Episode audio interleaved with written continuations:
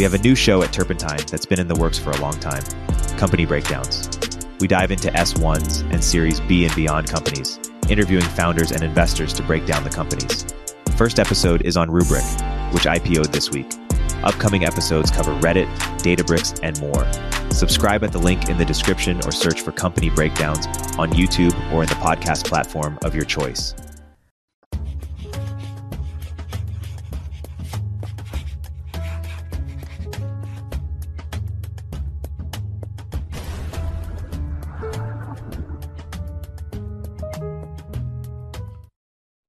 Today on Upstream, I'm joined by Lyn Alden, an investment strategist known for her unique blend of engineering, tech, and finance expertise.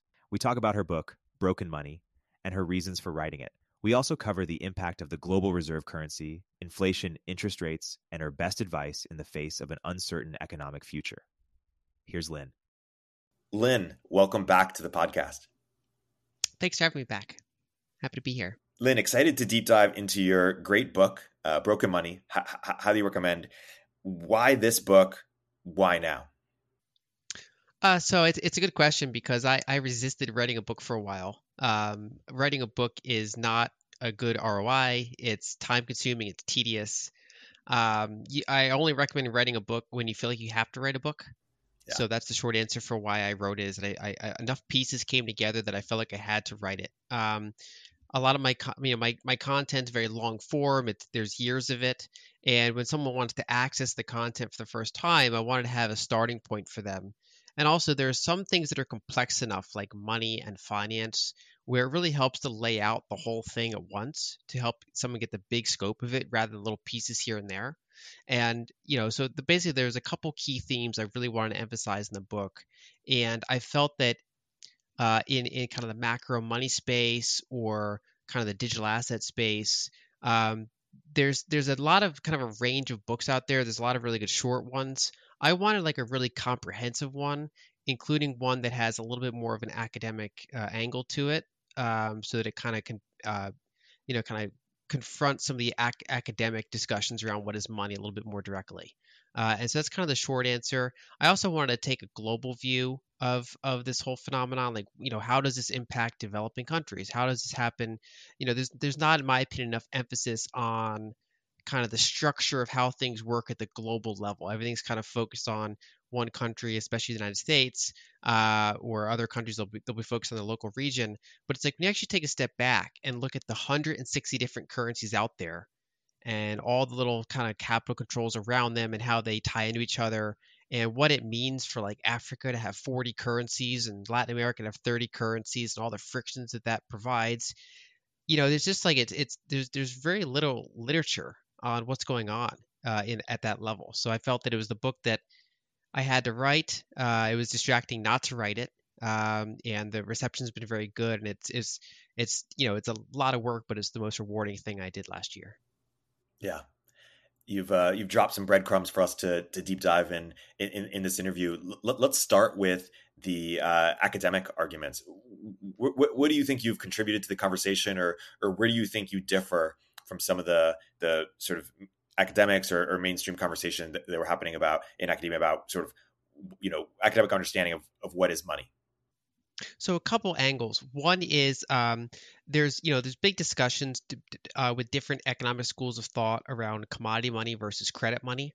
Um, and so I wanted to kind of back up into the literature and kind of synthesize those two arguments and see what they have in common. Basically, you know, you'll see people in the Austrian School of Economics versus the more Keynesian or, or Chartalist School of Economics discussing, you know, what is money. Um, and what I generally viewed is that it's not just commodity money or just credit money. It's it's really that all these different things are ledger money.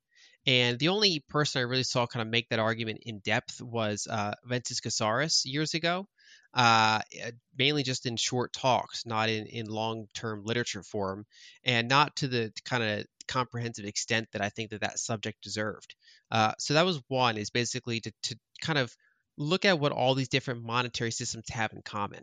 Uh, and kind of the main way to synthesize that is to say that you know when you're trying to do a trade if you're trying to avoid the frictions of barter there are two main ways to do it one is you can defer the transaction through time right? So instead of trying to find things that I have a surplus in, that you have a deficiency in, while you have a surplus in something else that I have a deficiency in, instead, if, if just one of us has something that the other one needs, you can defer that over time. So, you know, one person can do a favor either informally or formally that then they're owed back later.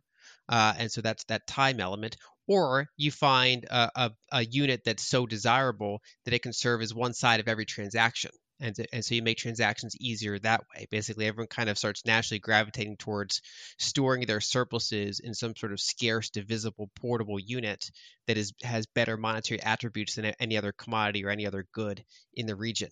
And so those are kind of the two main methods. And a lot of times you see siloed arguments about which one is actually money and so what I try to do is kind of look at both of them and see what they have in common, which is basically, you know, people are always trying to figure out how do we make trade easier and how do we agree on what is what is the ledger? Like what is, what is savings and what is payments? And those are the two methods. The other thing I wanted really wanted to focus on was the role of technology for shaping not only what money is, but how we interact with it. Uh, so a lot of monetary history books, you'll see a big focus on political decisions that happened. You know, such and such president did this, or uh, this geopolitical thing happened, and these these two nations decided to do this, and that affected this other nation this other way. And that's all important. But you know, an, a, a, thing I emphasize is that politics is like temporary and local. Um, so political decisions affect the timing of things. They can be reversed. Um, you know, they can become irrelevant in the long run. Whereas a technological solution is global and permanent. You know, when someone invents refrigeration, that you know as long as civilization exists that spreads everywhere and lasts forever. Um, it's not just this kind of temporary localized thing. And what we generally see is that over time new technologies have just not just in a local level but at a permanent global level shaped how we interact with money. And i felt that there was very little emphasis on the role of changing te- technology in monetary history. And maybe that's just my engineering background speaking that I'm like, why is no one uh, looking at it from this angle? And so one thing I was really grateful for is that my editor, uh, Joakim Book, uh, he is a you know he's got a master's in like uh, economic history from Oxford. So uh, he helped me fact check everything I was saying. He helped uh, dig up extra sources when he wanted to go into into a, a certain subject in more detail.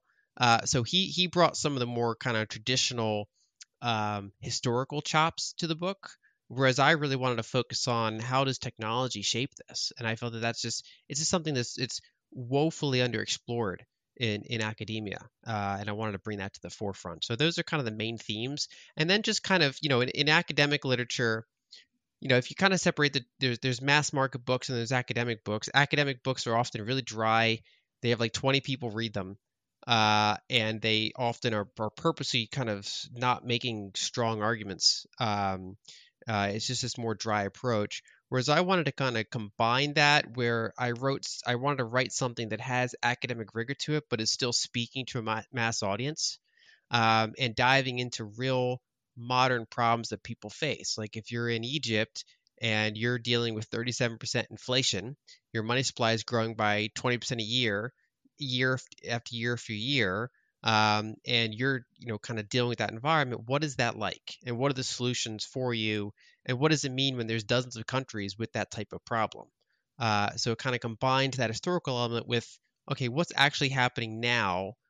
Why are people kind of annoyed about this? What are they doing about this? What could they be doing about this? So it, it tries to kind of find the balance between those different types of writing and those different purposes. Yeah. That's, that's, that's well said. And one thing you do early in the book is you you chronicle the rise and fall of different global monetary orders. What do you think is underappreciated or misunderstood about the history of some of these rises and falls that could give us some perspective on how we should think about uh, it today? I think the biggest one is going back to what I said before, which is the role that technology plays it's not just geopolitical decisions that affect things. It's how technology shapes what makes sense what what incentive structures start to win. And and so i a key part that i really emphasize is the invention of the telegraph and specifically the adoption of the telegraph. So prior to then you know the tech, there, there are kind of two paths of technology that really shape money. So one is you know the actual ability to make more money itself. So for example in hunter gatherer times grains or shells could be money but in the industrial age we know how to you know mass produce those things or you know harvest those things way faster and so we can we can dilute them. And so you know over time you gravitate towards harder assets like silver and gold. Uh, so that's that's one kind of technological path. The other one for lack of a better word is almost like analog encryption.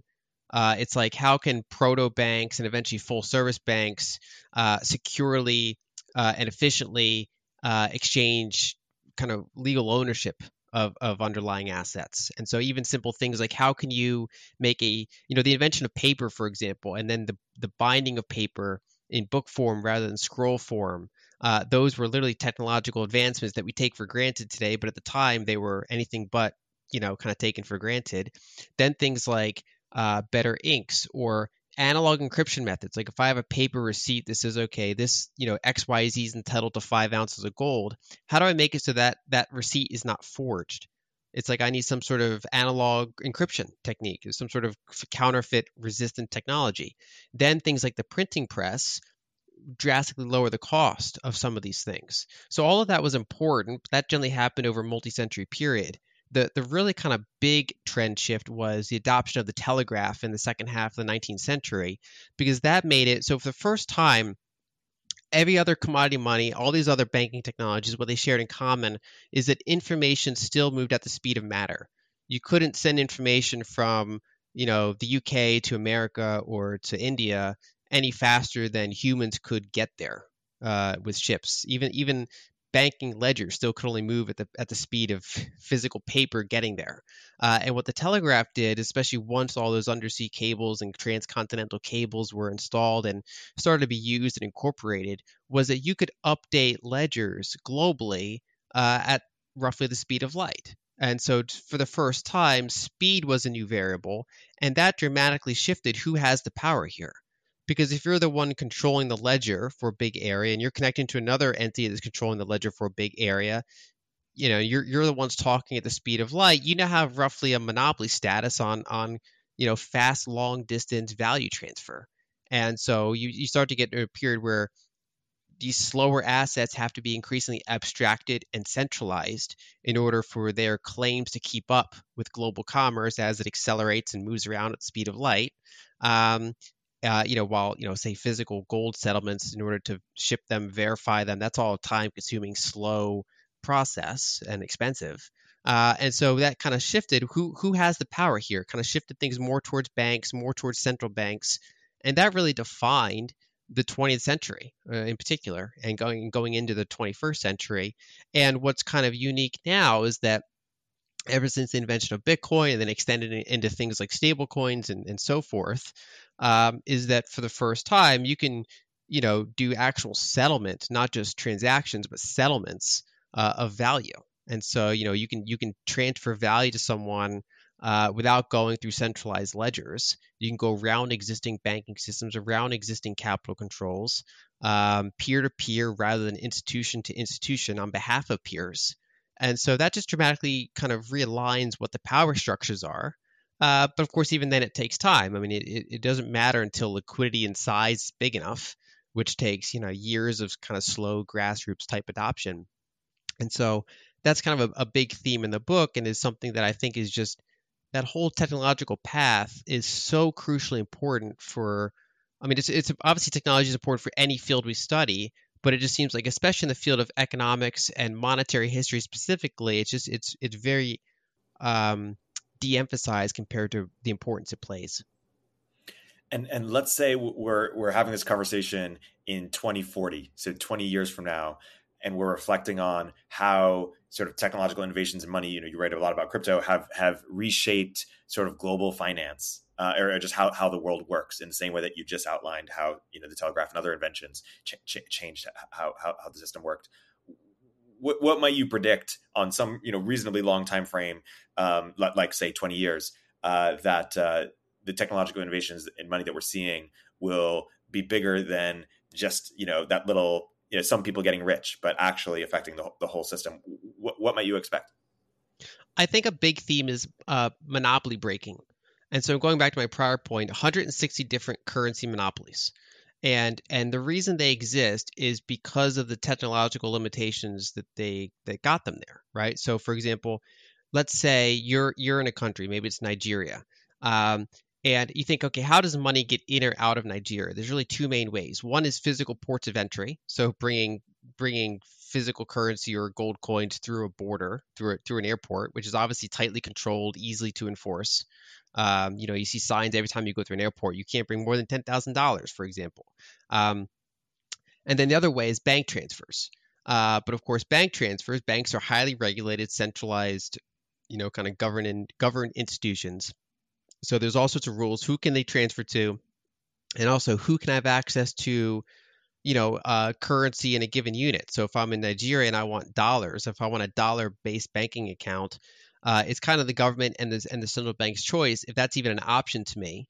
Uh, and if so, how safe is it? Because this is basically an unlevered dollar bond fund with no direct access to the, the Fed or FDIC insurance, even if I am allowed to access it or if I'm wealthy enough to access it. For example, some of these countries you can only access it if you're wealthy. Um, and so if I, you know, as an American, if I want to pay a Nigerian graphic designer for work um, and we're going through our banking systems, you know, Nigeria can really determine what what currency they receive their money in because they they control the ports of entry and they they control the bank wires. Uh, so I could pay them in dollars, but it might hit their bank account in their local currency, which is devaluing and you know generally negative real interest rates and uh, just it's hard to save in it. Uh, and if instead they want dollars or they want Bitcoin, now there's ways with Bitcoin and stablecoin to go around that. You know, she can hold up a QR code on a call just like this, and I can pay her around the banking system. Or she can send me a DM or an email, some sort of just string of numbers saying where to send the payment to. And she can either it can either be fully decentralized if she's kind of a power user, or you know uh, a foreign hub let's say a, a stable coin in switzerland could offer this service. This is okay. You know, it's centralized, but the central hub is not in Nigeria. Uh, and so it's basically like an offshore bank account for the masses, for the middle class, rather than just the wealthy.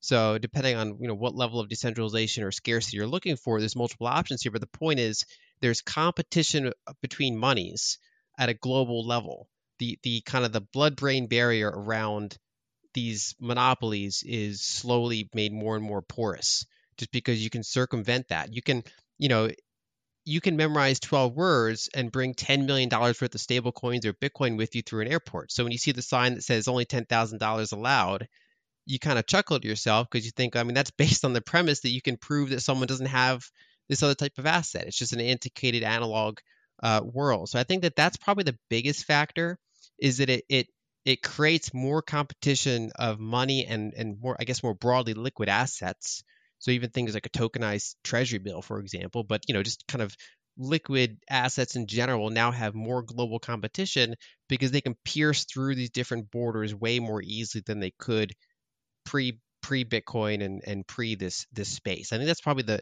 and that you know that starts small, but once the liquidity is big and once adoption's big and once it's normalized and once it's widely understood, that's I mean that's disruptive. That you know kind of that can disrupt who has power. Because if you're a government and you benefit from seigniorage, and let's say you're an authoritarian country and you make deals with the IMF, so you get all these kind of hard currency loans in dollars, uh, and you know your people are kind of stuck in the local currency. That you can keep printing more of and devaluing and siphoning their savings and devaluing their wages and funneling it to whatever you want to funnel it to.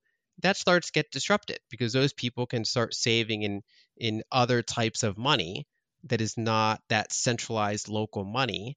And then that kind of more quickly depowers those people that are kind of constantly siphoning that money towards the top.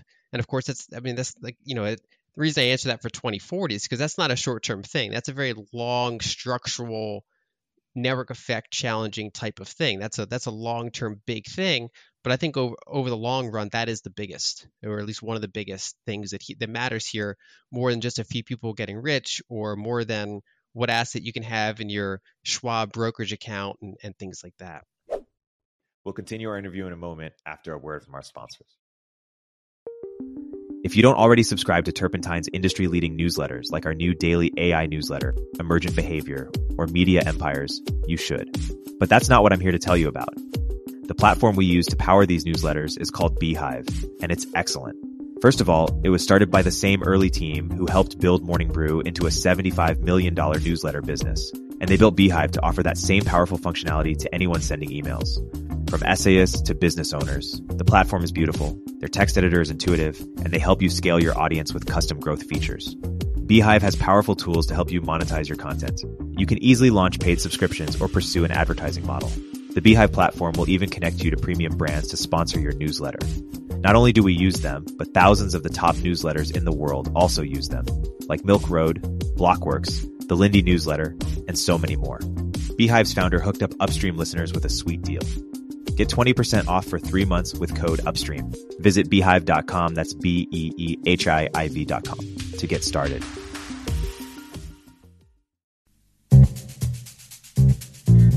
At Turpentine, we're building the first media outlet for tech people by tech people. We're the network behind the show you're listening to right now.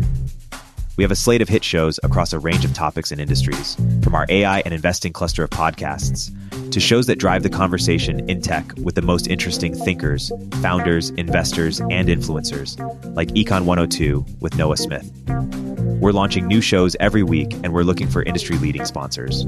If you think that might be you and your company, email me at ericaturpentine.co. That's E R I K at turpentine.co, and let's partner together.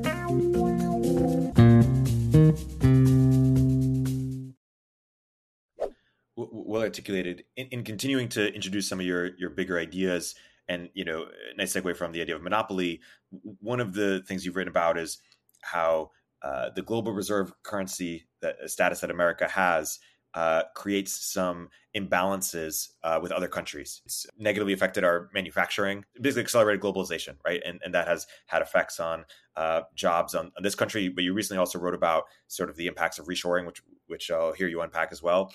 But then it also creates these. Um, these effects for other countries too, um, in terms of you know sort of the trade balance. It's, it's never equal, um, and that can't sustain indefinitely. Um, can you can you unpack that for the audience that, that is unfamiliar, and then also share you know what will change that, or, or, or what could change that? Sure. So, you know, going back to my prior point, there's 160 different currencies. They can enforce local monopolies, but on the international scale, they've always had competition, yes. right? So, why do I decide to hold dollars if I'm in country XYZ rather than hold, uh, you know, kind of yen, for example? Uh, is partially because of that global competition, that network effect. So back in the day, that common unit was gold. That's that was kind of the underlying. Um, and you know, as speed became more and more of a variable, we started to abstract that. So, for example, the British currency was, you know, it was, it was a, a layer two on top of gold. Uh, but it, it, was basically this faster clearing, centralized clearinghouse type of thing that that you know ent- ent- entities could uh, you know, whether large banks or central banks or other kind of large entities could all kind of go through this this efficient clearinghouse to to store value, transfer value. And of course, after World War II, that shifted increasingly over to the United States. Um, and you know, what's different about this era is that the dollar is free floating. All currencies are. Uh, you know, they're not tied to gold anymore, even though central banks still use gold as, as kind of long term collateral. Um, but basically, these currencies are free floating. And whenever there is a money that is the, the network effect dominant money good. So it's it's the it's the one that most people want to hold. It's the one with the most liquidity. It's the one where the most people are storing their savings in it. Um, they give a monetary premium to it, meaning that they're they're putting more emphasis on that than just its utility value. So in a world where there's a bunch of commodity monies and people realize that gold is the hardest one to debase, so they store their money in gold, that overall kind of gold market cap increases quite a bit because it's not just the utility value of gold, it's it's the whole monetary savings as well. And on the global fiat currency stage, you know, a, a, typical currency like, you know, Egypt's currency, you know, there's not really any external forces saving a lot of value in Egyptian currency. So Egyptian currency is kind of trading at its like equilibrium value. Uh, it's like utility value. Whereas a lot of countries around the world and a lot of even people around the world at the, at the black market street physical currency level want to store their value in dollars. Uh, and so that they give a monetary premium to dollars uh, above their utility value. And so a lot of currencies trade you know, real interest rates. Uh, how, how, you know, that's a big factor that, that kind of makes more entities want to hold it or less hold it. Another big factor is how how good the economy is doing and what's the current account surplus or trade surplus look like. You know, if there's more, if they're producing more than they're consuming, uh, that's generally good for a currency. These are all things that affect like, like a utility value of a currency. What makes the reserve currency, in this case the dollar, different is that regardless of what real interest rates are doing, you know, for the most part, regardless of what the trade balance is doing, simply because it's the network effect dominant good. It's it's what debt's priced in. It's what international contracts are made in. It's the largest, most liquid capital market. So many people are holding that currency or that currency's derivatives. Um, and what that's doing is that even as a trade uh, deficit develops, it doesn't really get corrected in a way that many other currencies would. And so, you know, the whole world demands dollars. And so the question is, how do those dollars get out to the world?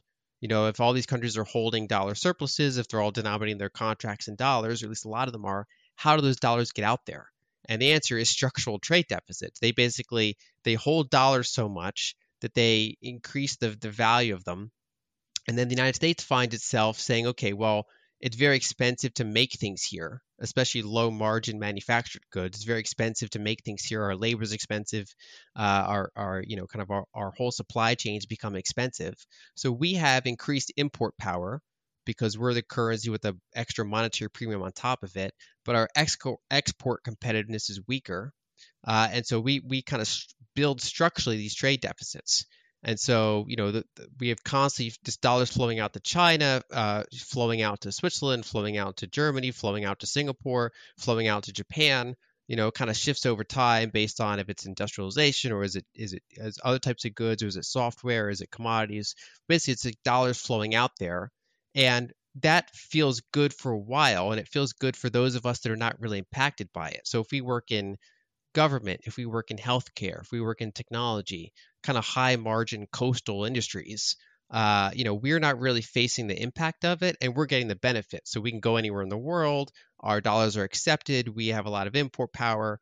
But if you work in manufacturing or even adjacent to manufacturing, like you worked at a restaurant that served a manufacturing hub, for example, or a steel making town, uh, you're that those areas have generally been uh, kind of deindustrialized in a way because we're running these structural trade deficits in part because how the currency system structured.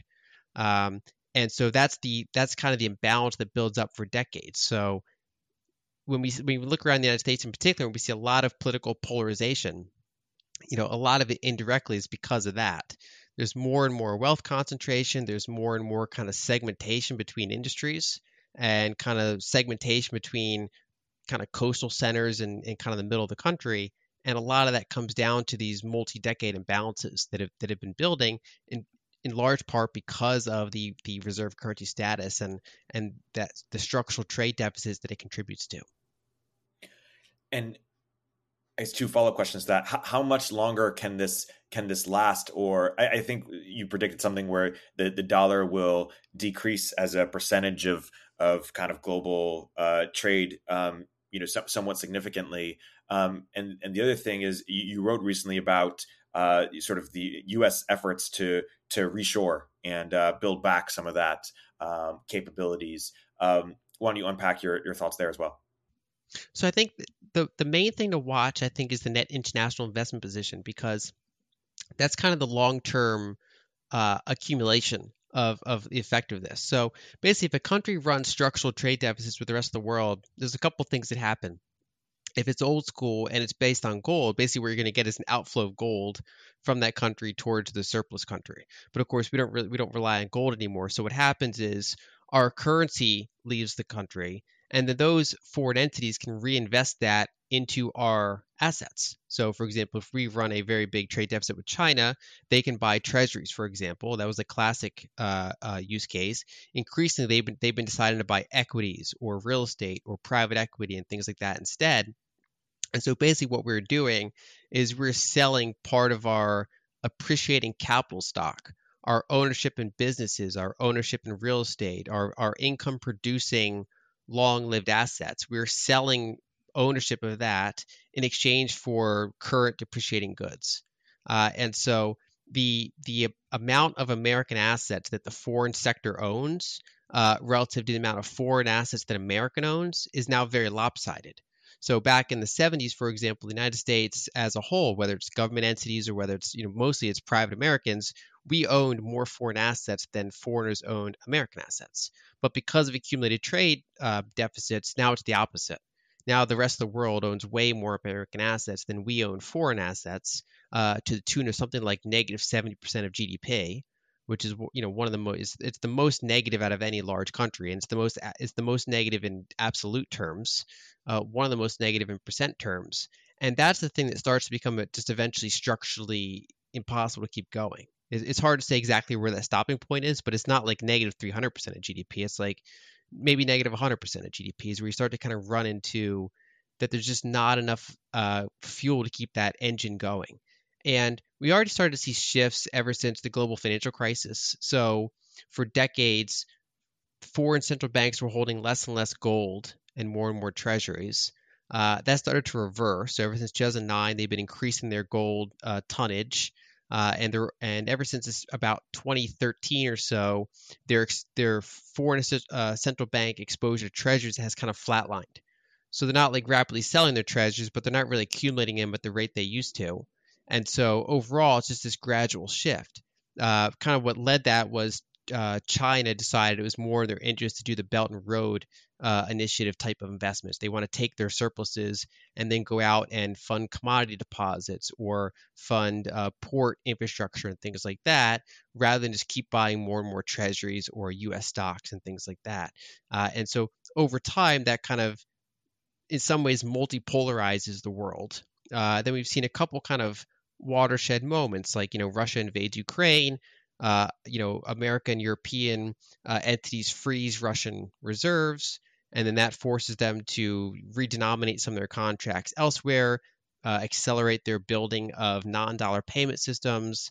Uh, other countries see that and say, "Well, I want to reduce the tail risk that ever happens to me," uh, and so they start making bilateral trade agreements. And this is again, it's it's a very large network effect but it's one of those things that quarter after quarter, year after year, it's starting to take shape. And we're seeing in general the percentage of um, dollar based assets in foreign reserves is very slowly kind of diminishing. The, the peak was around the year 2000. Uh, first, the euro disrupted it a little bit, but lately, uh, you know, some of the Asian currencies, particularly China, has been taking market share, while Europe has been giving up market share. The United States is kind of flatlined or you know, ever ever so slowly kind of inching down. So I think that partially technology and partially geopolitical incentives and partially imbalances, you're just getting a kind of a, a gradual acceleration of all these kind of uh, non-dollar payment systems or the desire to hold alternative assets that are that are less kind of heavily uh, invested in the U.S. And that you know that disrupts us at first, um, but I think in the long run that helps us rebalance things. And I think that reshoring is one of those long-term goals, but it's going to be very, very hard while you still have this current system in place. Uh, because as as long as there's so much global demand for dollars, trade deficits are how those dollars get out there primarily. And if you're running a structural trade deficit, then pretty much by definition, you're not as you're not reshoring as much as you'd, you'd probably like to. Uh, and you know, if anything, what's what's reduced our trade deficit to some extent is our oil production. Um, so we're less reliant on imports than we used to be. But our ability to physically make, you know, machinery and industri- industrial type of things is still kind of heavily impaired. We've seen, for example, you know, Taiwan Semiconductor wanted to, uh, you know, they're in the process of building U.S. facilities, which is a good thing. Uh, but then they found, okay, we have a, you know, we have a shortage of labor, like the right kind of skilled labor that, that is required to make these, you know, various uh, advanced equipment uh, we have trouble finding the people to do that because in addition to you know all the physical capital there's just a deficiency in human capital because that's not what we've emphasized for decades. You know if, if you wanted to get wealthy you'd go work in wall street. You wouldn't go work in in you know kind of blue collar manufacturing or uh, you know kind of uh, having the best technicians in the world. You know we have really good technicians but not to the same scale that you see in china taiwan uh, and and kind of many other countries in the world, they've kind of built up that culture of manufacturing and and physical production, and that takes that takes years and potentially decades to gradually realign back to kind of national interests. Yeah, well, uh, well, well articulated. Um, one of the other big ideas I, I, took from you and your your writings is this idea that um, I believe something like 51 out of 52 times when a country has had a debt to GDP ratio uh, as high as the US or, or over certain, maybe 130% or, or, something like that, they've had to inflate away, uh, had persistent inflations in, in order to inflate away their debt. And as a result, uh, you, you predict that, or predicted, and I still predict that the US will, will run uh, higher inflation than perhaps expected for, for this decade. Um, we've seen um, interest rates come down uh, recently, or, or sorry, uh, ex- expectations of interest rates co- come down, which has led to uh, a, bit of a boom in in, in, tech and and and otherwise. It's, it was a good year uh, last year. I'm, I'm curious uh, how you uh, sort of think about that in context of your your prediction, and then let's also get into uh, just what is the your thoughts on interest rates going forward and how do interest rates intersect with inflation. You have a great post on, on that because a lot of people listening to this are venture capitalists uh, or people in technology, and interest rates uh, we've we've discovered the last few years highly uh, impact our, uh, our, our business. Yeah, it's a good question. So we've had we've had over four decades of structurally declining interest rates until they are you know they hit zero, they hit negative in some cases, um, and you know when you have ever rising debt to GDP, you know, there was a lot of alarmism about that back in the 80s and 90s. But what they didn't anticipate is you would have decades of declining interest rates. You know, if you double your debt, but you have your interest rate, then your interest payments remain the same, especially relative to your growing income. Uh, and so, you know, that that's been a kind of a, a, balanced force for a while. The problem is when debt as a percentage of GDP is still rising, but interest rates hit zero, bounce off zero, and start going even just sideways uh, in, in kind of this more moderate band, then those fiscal deficits start to kind of get out of control. In addition, there is a valuation bubble in in some of those spaces. So I, you know, back in 2019, I wrote about, about the bond bubble, uh, kind of emphasized it again in 2020, 2021 as kind of the early stage of this kind of fiscal injection started to play out. And you know the issue there is that when when bond when bond yields get super cheap, it basically means that bond prices are very overvalued. Um, bond proxies, like for example, utility stocks or defensive consumer staple stocks, they get very expensive. And then the other area that, that's really impacted is VC, or broadly any sort of unprofitable tech, including publicly traded ones, because you know they're they've been in an environment where interest rates are so low, so the opportunity cost for for usage of capital is is low. And so people are, are very willing to monetize equities. They're saying, well, I'm getting zero return on my cash anyway. I might as well hold this long uh, duration tech play, even if it's got no clear sight to profitability anytime in the in the in the near term, because you know my my opportunity cost is is zero and getting devalued. So they they bid very high valuations, and what that does is that these companies can then issue a ton of equity. Uh, to kind of cover their losses and keep and keep operating their business, they can underprice their goods and services, and therefore uh, emphasize growth at all costs. And the problem is that if there's if if it returns to that there's a cost of capital, that if you can earn three, four, five percent um, by holding fairly safe money or money-like assets, uh, the valuations you pay for these companies is lower, which uh, impairs their ability to cover costs by just more and more equity issuance.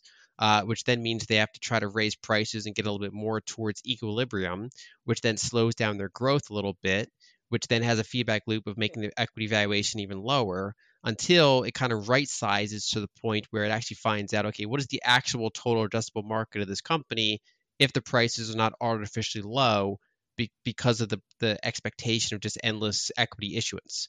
Uh, and so basically it's, it's it's just that the magnitudes all get tweaked back in that kind of bond bubble that existed and it's painful to go through a period to say okay what is how can we separate the wheat from the chaff here? So what is what was what what kind of companies only existed because interest rates were zero versus which ones are still very valuable but that might just have to be right sized a little bit in terms of valuation or growth expectations because they have to align a little bit more towards profitability and a little bit less towards just ever constant equity uh, uh, dilution uh, because of exceptionally high equity valuations. So you know that's kind of the the one of the more disrupted areas and it just kind of it just changes the magnitudes of a lot of these things. And it's important i think going forward that you know i think you know we're probably in a more sideways choppy band for interest rates.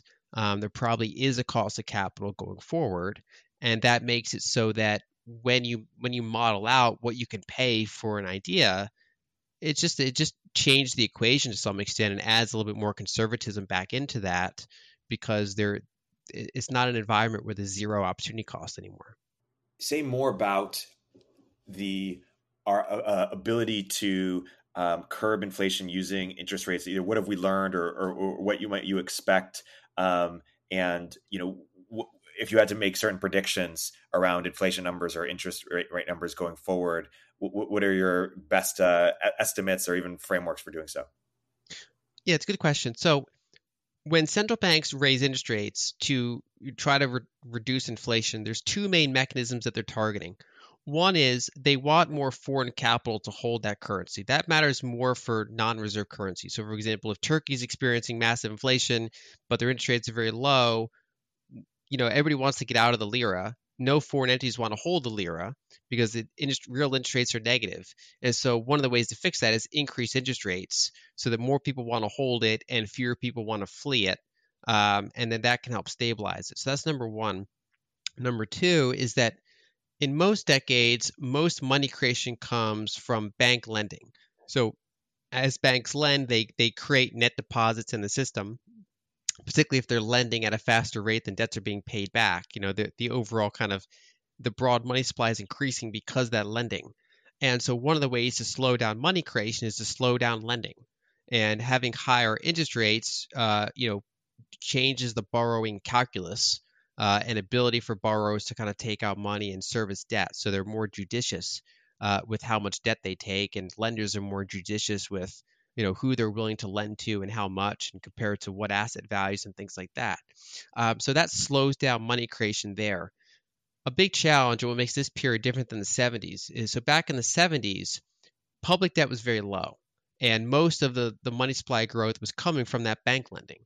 And so by raising interest rates sharply it reduced bank lending considerably even though it had other effects like increasing the deficit for example well, when you fast forward to, you know, back then it was 30% debt to GDP. If you fast forward to now and you have like 130% debt to GDP, the problem is that, you know, bank lending is slower than it used to be, partially because of demographics and other factors.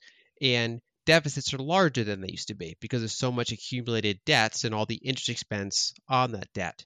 And so the problem now is when you raise interest rates, you do put some downward pressure on on bank lending but the actual the increase you get from deficit interest expense is larger.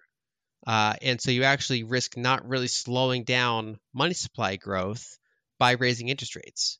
Um, and and so that's kind of the challenge that you can get to a, a point, and I don't think we're you know, we're kind of flirting with that point now, which is that interest rates become a less effective tool for slowing down inflation, com, you know, compared to what they used to be if you had low public debt and rapid bank lending. Uh, instead, the large fiscal deficits are more at the core of why money supply is increasing. And the central bank tools are not really designed to deal with that. And, and the, the highly political, uh, politicized political apparatus is not really well suited to, to, you know, kind of fixing deficits anytime soon. And so the risk is that's just like a background long term thing that's here now. Um, and measuring how it's going to be inflationary or not, I think really comes down to the rate of technological growth. If we're, you know, if, if AI makes a bunch of services cheaper, and if we if we you know are constantly uh, you know kind of developing new commodity deposits and energy deposits, uh, and so we're not getting bottlenecks there, then we can keep inflation pretty low, and a lot of that money supply growth kind of goes into asset price inflation. So Nasdaq keeps going up, Bitcoin goes up, real estate, you know, waterfront real estate goes up, all this, that's where that's where the surplus accumulates. On the other hand, if the technology growth is not as fast as that rate of just kind of constant deficit monetization that tends to happen over the long term, uh, and especially if we're not, you know, kind of keeping up with energy and commodities, uh, then that's when we risk getting outright kind of significant CPI inflation. Uh, and so that that those are kind of the two paths going forward, which is one, interest rates are not really the anti anti-inflation tool they used to be. Uh, and so instead, it really comes down to you want to own real assets. And then when it comes down to which real assets you want to own, it's basically which ones are scarce. So if you, if you expect that energy capex is going to be tight, maybe you want to own energy stocks, for example. On the other hand, if you think that's going to be not a problem, then owning Nasdaq stocks or owning real waterfront real estate or owning Bitcoin, you know, those types of assets you want to own. By either way, uh, you know, treasury bonds are likely not where you're going to make your great purchasing power in the years ahead because it's just this ongoing kind of fiscal spiral. It's like a slow motion. It's kind of what happens to emerging markets, just at a at a at a less extreme level. When you get into disagreements with with your peers and and and and people who really get this stuff, what do you think are the most interesting disagreements where you're actually not 100% sure and maybe there's some uh, some credibility to the the other argument? what, what do you think are some of the most interesting ones? One of the biggest disagreements is kind of the source of, of money creation. Uh, that's not one of the ones that I'm really unsure about, um, but that has been one of the bigger disagreements. The the area that I'm most unsure about is modeling a base case for the rate of technological growth, um, and and so determining where you know, basically it's, we're mathematically in a fiscal spiral, which is the deficits can be very, very large uh, as far as the eye can see. Um, and uh, raising interest rates just makes them worse. Uh, and when liquidity gets tight, central banks might have to monetize those deficits uh, to to not cause a liquidity crisis in, in sovereign bond markets. So that's kind of the background problem. But then the question is, where does that show up? And that goes back to my prior point of, are we going to have energy bottlenecks or not? Are we going to have bottlenecks in key metals, you know, copper, uh, lithium, nickel, cobalt, you know, battery metals, uh, things like that, or are we not going to have those? Um, what is the rate that AI is going to keep a lid on labor costs? You know, like it's gonna, you know, it's already doing things like making art way cheaper, making you know uh, uh, research way cheaper, and charting things way cheaper. It's, it's obviously going to keep eating into things that were once expensive. So in the prior decades, you know, we, we had all this different equipment, and one smartphone uh, just kind of dematerialized and replaced a lot of that. And so we're going to see some of that with labor in the years ahead, especially uh, white collar. It's kind of white collars labor. Uh, their time to get kind of disrupted a little bit, whereas historically a lot of the automation has been disrupting blue collar labor. So now a lot of the white collar stuff gets disrupted. That should keep a lid on prices and and and and wage and labor costs and things like that. But the really hard part is to model what's the kind of annualized rate of that going to be relative to the annualized rate of money supply growth? And that's the part that I, I have the highest degree of uncertainty about, other than knowing that, you know, kind of that, that monetary system itself is designed so it can only grow. Uh, and we can roughly know it's going to grow at a pretty significant rate. And just what is that technological offset going to be? And that's, I think that's still an open question. Yeah. The the other thing I've seen people disagree on with you about is sort of the, the, the impact of the debt or the implications of the debt or, or, what we have to do as a result of, of, the debt. Where do you think people have a misunderstanding or don't fully appreciate the the nature of the debt or the implications of uh, of a situation? So I think that um, there's been a situation of the boy who cried wolf, which is that ever since you know the, the national debt clock went up in the late 80s. Um, Ross Perot ran the most successful independent presidential presidential campaign in the early 90s based largely on, on the debt and deficit. Um, and if you look at uh, a long term chart, that was like literally the peak. They like literally timed the top for like interest expense as percentage of GDP. Uh, and that's because you know in the in the late 80s, early 90s, you had the fall of the Soviet Union. Uh, you had the ramp up of of China opening up to the world, starting in the 80s, but really accelerating in the 90s and 2000s. So we had this kind of rapid period of globalization. So Russian gas connected to uh, German manufacturing and uh, uh, Chinese labor, you know, connected to Western capital. Uh, to to add all these deflationary forces, especially to manufacture goods around the world, and to take an edge off of a, you know, it, it kind of we broke up the American unions and put downward wage pressure on them, which again has obviously consequences, but it was a disinflationary force. And so those interest rates were able to keep falling for for decades more than anyone thought at the time. And so you had higher and higher deficits in debt to GDP, but lower and lower interest rates. And so that debt never really became a problem. And I think the lesson that people learned from it was debt doesn't matter. And I think that's the the wrong lesson. So you have to make sure you have your math right.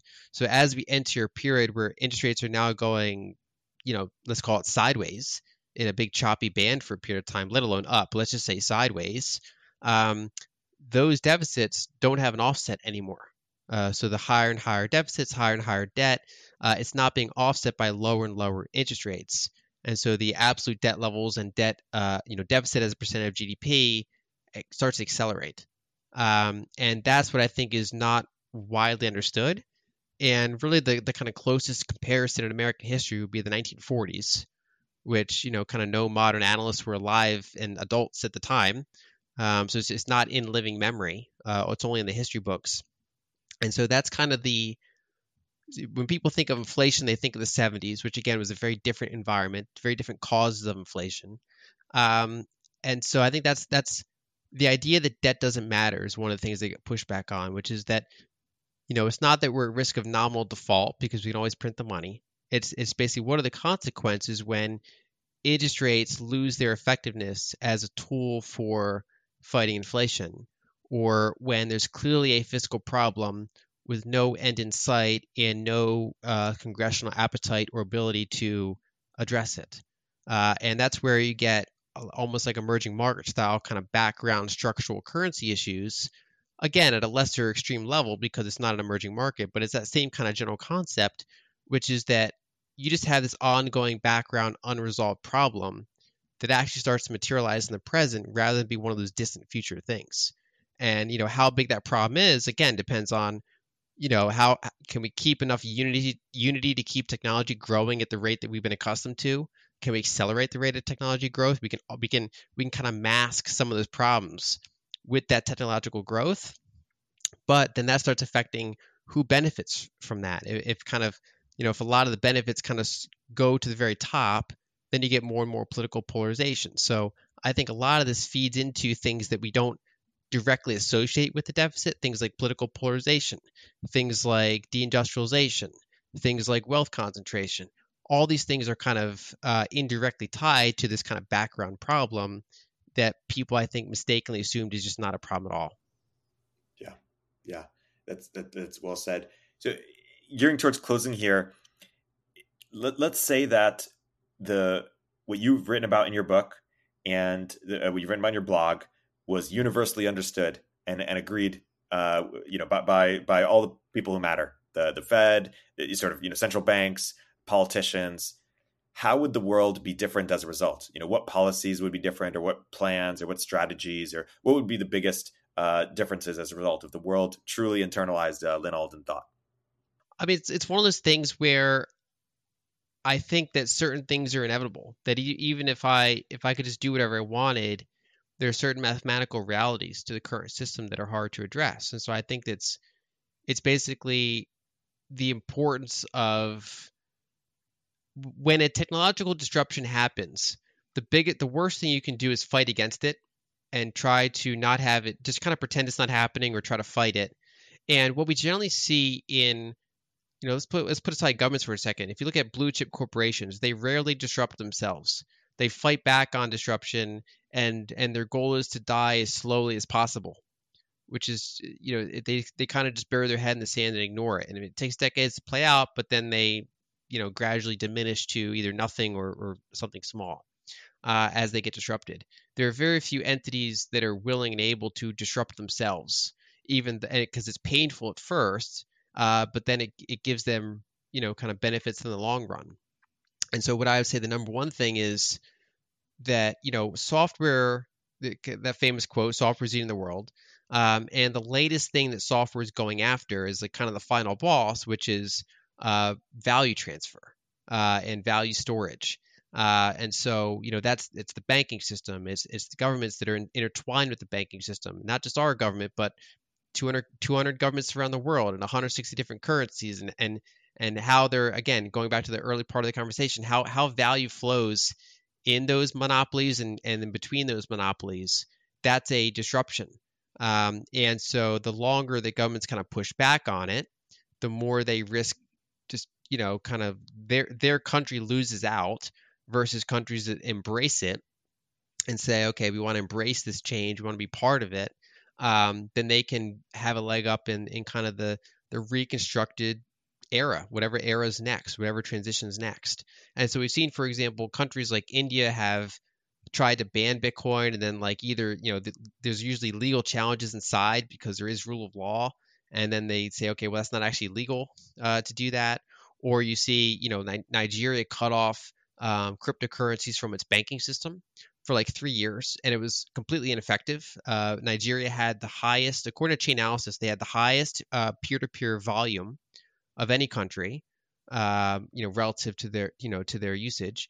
Um, and you know they had one of the highest overall adoption rates of the technology in the country. And so after like three years, the central bank is like, okay, we're gonna strike our prior complete ban, and we're gonna instead try to bring this back in and regulate it. Um, we've seen, uh, you know, in 2022, Argentina banned banks for you know, a bunch of banks were announcing they were going to get into offering crypto to their um, customers. Uh, you know, especially Bitcoin stablecoins. That's kind of what's popular. But just in general, the ecosystem, they were going to offer it because there's demand for it. The government said, no, we're going to uh, ban you from doing that. Uh, and they said all the normal things, you know, cybersecurity and money laundering and volatility and blah, blah, blah. But really, it's the peso had like 100% inflation uh, and they wanted to slow down the exits. Uh, then in 2023, they even banned like fintech uh, companies, uh, like non-bank fintechs, from offering uh, these types of assets. And so again, you have people go around it. They have peer-to-peer trading. They have other other means of going around this. So very high adoption. Uh, and then they, they they elect you know an anarcho-capitalist um, who then says, okay, people can use whatever money they want. Um, uh, you know, we're going to start tearing down some of these restrictions uh, and it's just it, it's ineffective to fight against it. Um, and and so I think that's going to be you don't want to be on the losing side of technology. You don't want to be the one that's pretending it doesn't exist or that wants to regulate it in the same way you'd regulate an old system, or uh, you don't want to be the one that just kind of makes it hard to flourish there. Uh, so you, you want the companies to be there. You want your population to be using it and holding it and knowledgeable on it. Uh, and I think that's that's probably the kind of biggest advice I would give for countries, which is that you know technology is complicated, it's rough. We don't know the speed with which things take off. We don't know the you know the, for sure the direction that things take off. Um, but you know you don't want to stifle that um, kind of just usage of things. You don't want kind of you don't want to constantly kind of trap people into that system and, and try to just pretend the problem's not there because it it just makes things worse in the long run. Yeah, that's a great place to to to, to wrap this podcast. Uh, Lyn's uh, blog is is online um, on our on our website, and the book is Broken Money. I've uh, learned a lot from it, and, and highly recommend it. Uh, Lin, thanks so much for coming on the podcast as always, and uh, to, until next time. Thank you. Thank you for having me.